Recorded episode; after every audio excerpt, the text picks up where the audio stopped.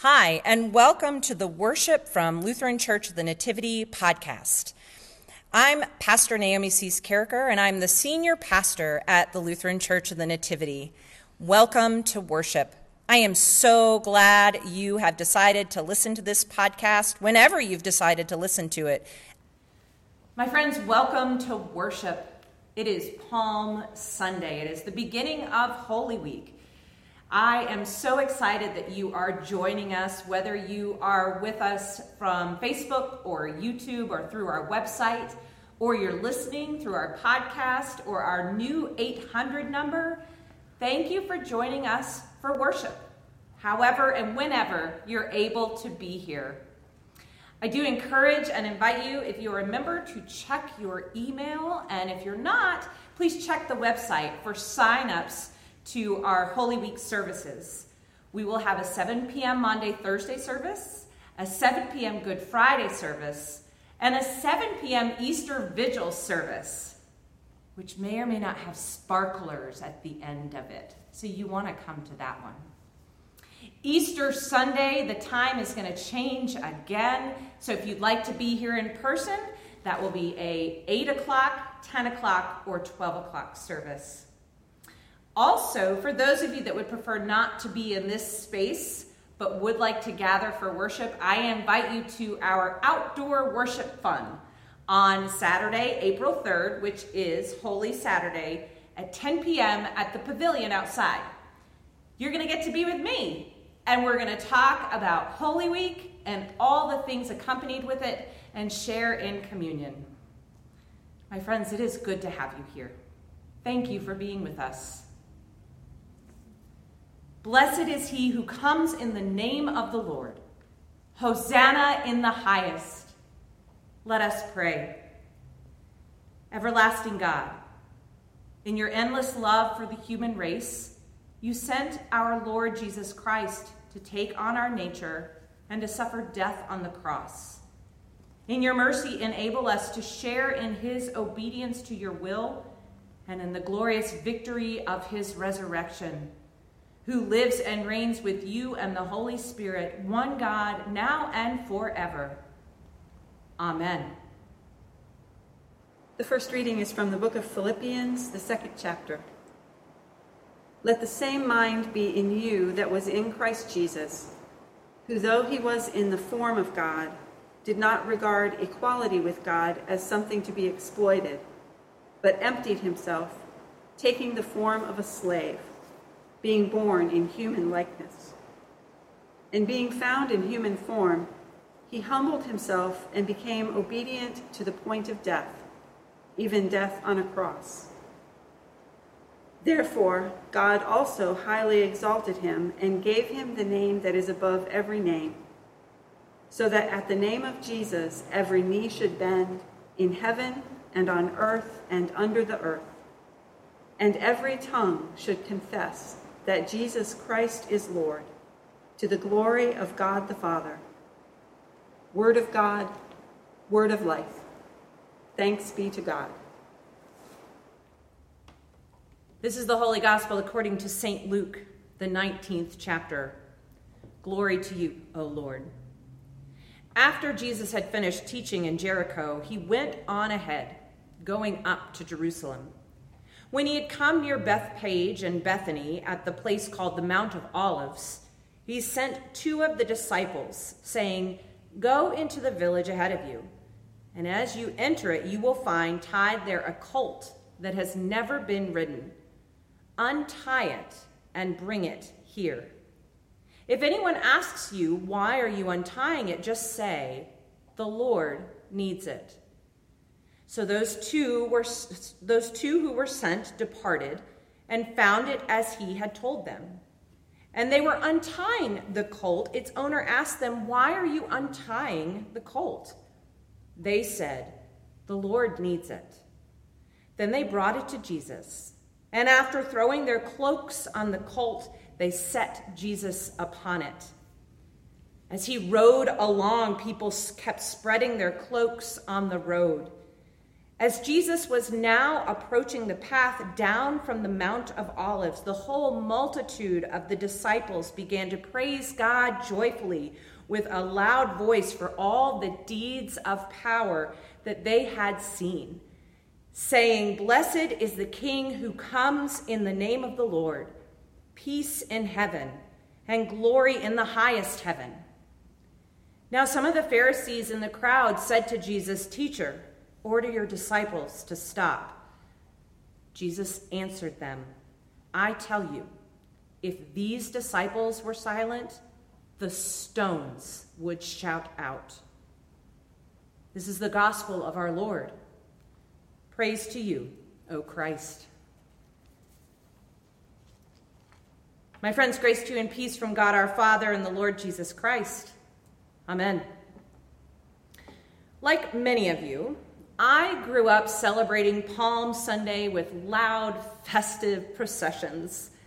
Sometimes they began outside and we made our way into the sanctuary. Sometimes, because I grew up in Vermont, there was too much snow on the ground.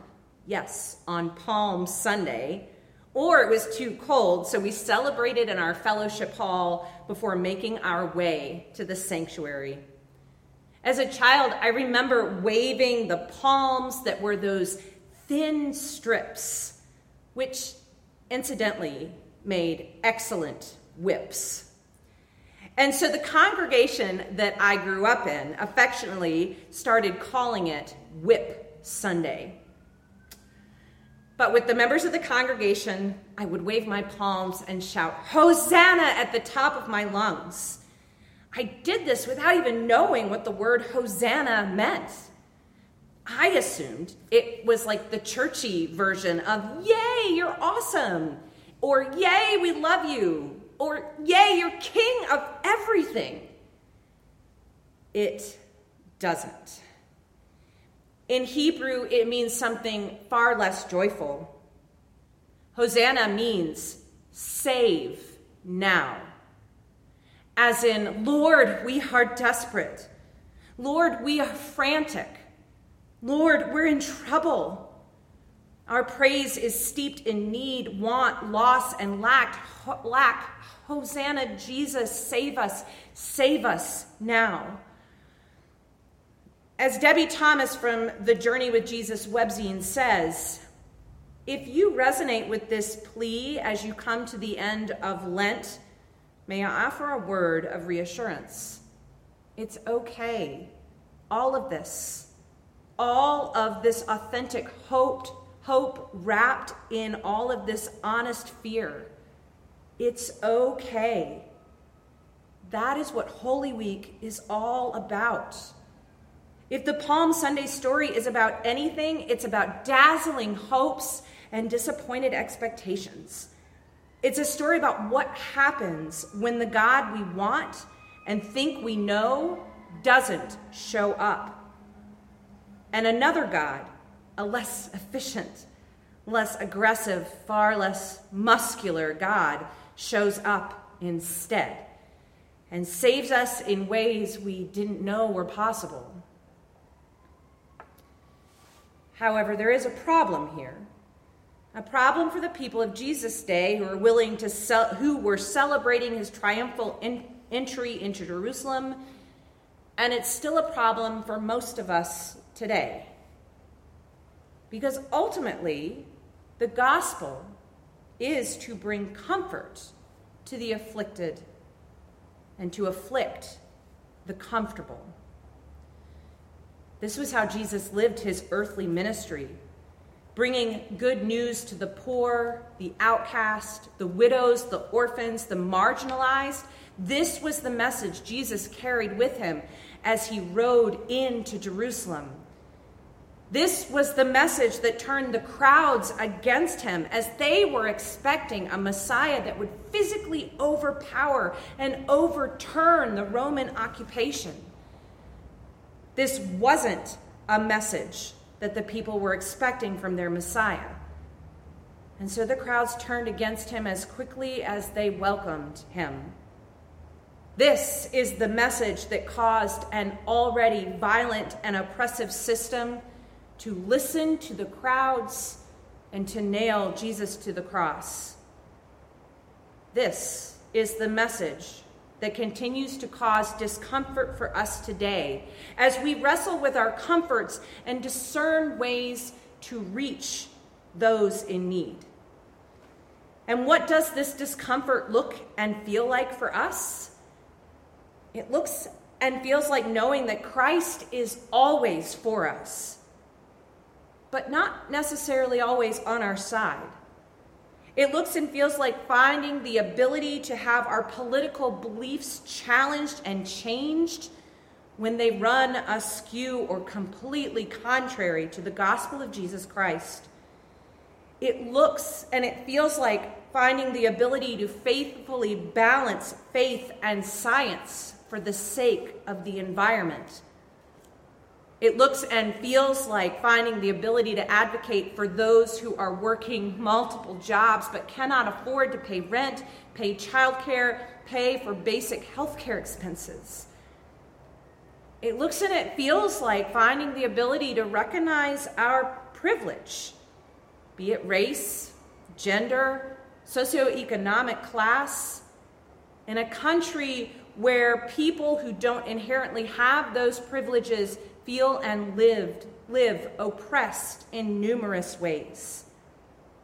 It looks and feels like finding the ability to hold a place and listen and provide education for those who feel their privilege threatened, while at the same time calling out their privilege. It looks and it feels like finding the ability to rejoice when we are vaccinated but continuing to take precautions for those who are not or cannot be vaccinated. If the gospel simply feels like a call to be comfortable in the life that we are currently living, living, then we are not hearing what the gospel is really calling us to do in the world. And if we continue to sit comfortably knowing that we have a relationship with Jesus in our hearts and that's all that matters, then the point of the cross is completely lost on us. Because we don't need Jesus to be crucified for us to have warm and fuzzy feelings about him in our hearts. We don't need Jesus to be crucified in order to proclaim and name him as our personal Lord and Savior in the crucifixion, God changed the course of the world and changed the course of our salvation. God's death on the cross, God's entering into hell to destroy the powers of sin and the devil, God's destruction of death itself tells us that sin will never have the last word. Death will never win. So may that be more than just to lead us to feel warm fuzzies for Jesus in our hearts. May that be a call to action in the here and now, to serve as Jesus served, to care for the poor, the hungry, the oppressed, the marginalized, all of those who feel lost and forgotten the orphans, those at our borders, people who cry out for justice, and those who have lost their voices because they have cried too long. And none of that work is easy. None of that work is comfortable. Because the work of truly sharing the gospel with those in need is complicated and tough work. Jesus paraded into that holy city so that those of us who proclaim we are true followers of Christ would see and know the lengths to which God will go for all people and for all of creation. By intentionally going into a politically charged situation where the sin of the people and the sin of the system would ultimately kill God's own son, God's self and yet, God would do something tremendously wonderful to turn everything upside down. Because that sin, all sin, our sin, would, would not have the last word. Death would never win again, ever. So, as Jesus rode through the city as a sign to bring peace, he ignored the pleas of the Pharisees to stay quiet. And instead, he said, I tell you, if these disciples were silent, the stones would shout out. These words were a threat to the Roman occupation. These words were a threat to the status quo. These words were an intentional disruption to the earthly powers that were oppressing the people.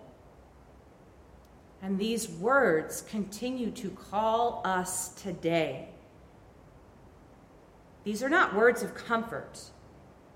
They are a call to be like Jesus in the world that so desperately needs to know Jesus. The Jesus who cares enough to continue the work to change the broken system in the world here and now. Yet, if we fail to do what we are called to do, if we fail to help to overturn the broken and sinful political and social structures of our day, if we fail to speak out, even the stones will cry out. God has chosen you. God has chosen us to speak and proclaim the good news of the gospel of Jesus Christ, a gospel that proclaims grace and forgiveness, a gospel that proclaims that we should meet the other where they are, not persecute them for being different, a gospel that proclaims we are to care for the poor, the hungry, the widowed, the orphan, a gospel that cries out for justice. God has chosen us. But God will not necessarily wait for us to take action. If you and I do not speak out, do not cry out, God will make creation, the very stones, cry out. Because we know and God knows things must change. And God will make the change come about one way or another, with or without us. So let us not wait until the stones do our job for us. Let us cry out for justice now. Amen. We are gathered by God into one church through Christ. Together with our siblings throughout the world, we confess our faith. I believe in God, the Father Almighty, creator of heaven and earth. I believe in Jesus Christ, God's only Son, our Lord, who was conceived by the Holy Spirit, born of the Virgin Mary, suffered under Pontius Pilate, was crucified, died, and was buried. He descended to the dead. On the third day, he rose again. He ascended into heaven. He is seated at the right hand of the Father, and he will come to judge the living and the dead.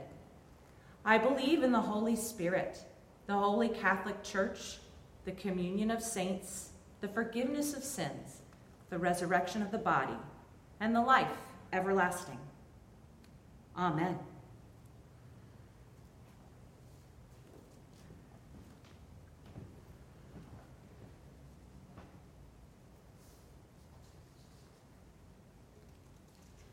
On this Sunday of the Passion, we pray for all in need, responding to each petition with the words, Save us in your steadfast love. O God of majesty, mercy, and might, hear and heed our fervent prayers for the church around the world, that the faithful be nourished by your presence in the word, for bishops, pastors, and deacons, that they be strengthened for their tasks of ministry. For those who are providing the necessary technology for our worship at this time, O holy God, we pray to you. Save us in your steadfast love. For the earth, that it be saved from pollution and disregard. For endangered animals, that they and their habitats be protected. For scientists, that their knowledge of your earth will guide our society's choices. O creating God, we pray to you. Save us in your steadfast love.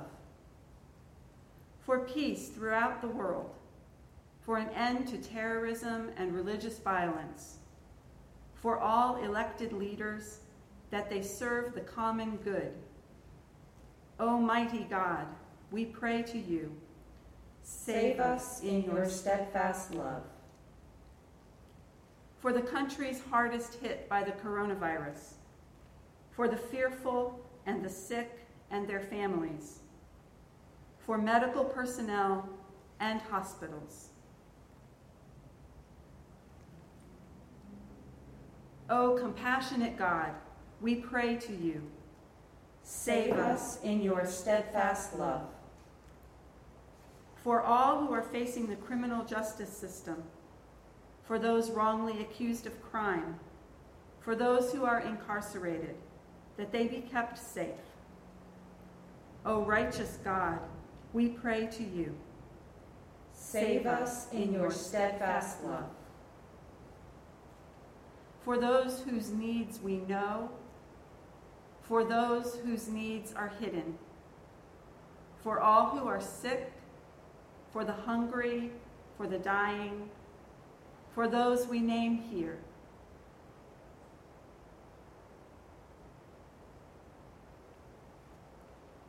O benevolent God, we pray to you. Save us in your steadfast love. With thanks for this holy week, with thanks for the support of our community of faith, with thanks for the saints who struggled through life and died in you, we praise your salvation now and unto our end. O eternal God, we pray to you. Save us in your steadfast love. Accept these prayers and the prayers of our hearts, O God, for the sake of the crucified and risen one, Jesus Christ, our Redeemer. Amen. Amen.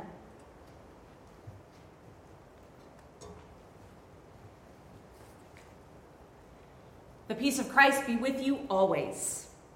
And also with you. My friends, I encourage you to share a sign of the peace among your household, or if you're by yourself, make plans to text or call someone later today. Share a message on social media, or just pet your pets.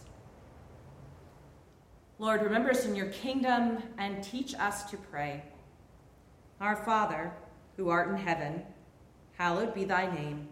Thy kingdom come, thy will be done on earth as it is in heaven. Give us this day our daily bread, and forgive us our trespasses, as we forgive those who trespass against us. And lead us not into temptation, but deliver us from evil. For thine is the kingdom, and the power, and the glory, forever and ever. Amen. My friends, hear the teaching of Christ. You shall love the Lord your God with all your heart and with all your soul and with all your mind and with all your strength. This is the first commandment.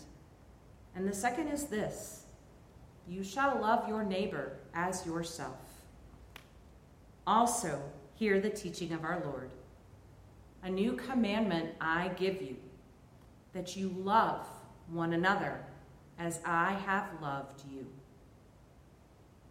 And so, my friends, go forth into the world to serve God with gladness. Be of good courage. Hold fast to that which is good. Render no one evil for evil. Strengthen the faint hearted. Support the weak. Help the afflicted. Honor all people. Love and serve God, rejoicing in the power of the Holy Spirit. And Almighty God, Creator, Redeemer, and Sustainer, bless you now and always. Go in peace. Walk humbly with God. Thanks be to God.